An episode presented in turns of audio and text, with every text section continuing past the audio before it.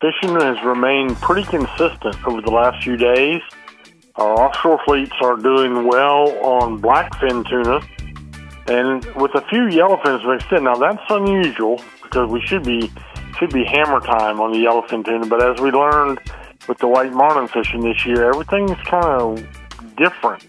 It seems like a lot of fish are north of us. Don't know why that is, but Meanwhile, uh, the blackfins are biting, a few yellowfins. Uh, there's still some wahoo to be caught, especially down in Hatteras, which is normal. There's still a few mahi to be caught, but it's getting time for that to wind down.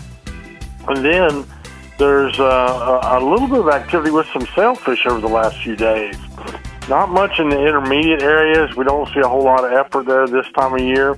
But when we get back into the beach, uh, on the piers, most all of the piers are experiencing some good big drum fishing for the red drum, especially when the weather gets stirred up a little bit. But yesterday we had numerous fish caught on numerous piers.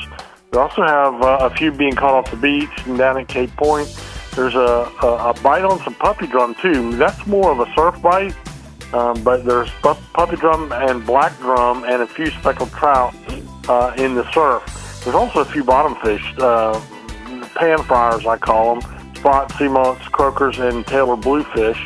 But all in all, that's pretty good. Yesterday there was some fishing going on back in the sound for, uh, for almost exclusively for drum, but a few trout in those catches as well, and those drum were also the big ones. So fishing outlook is pretty good. Got a little bit of weather getting ready to move in on Saturday. Maybe today is the day to go fishing with a windy forecast for the weekend. Jody, that's my fish report for you.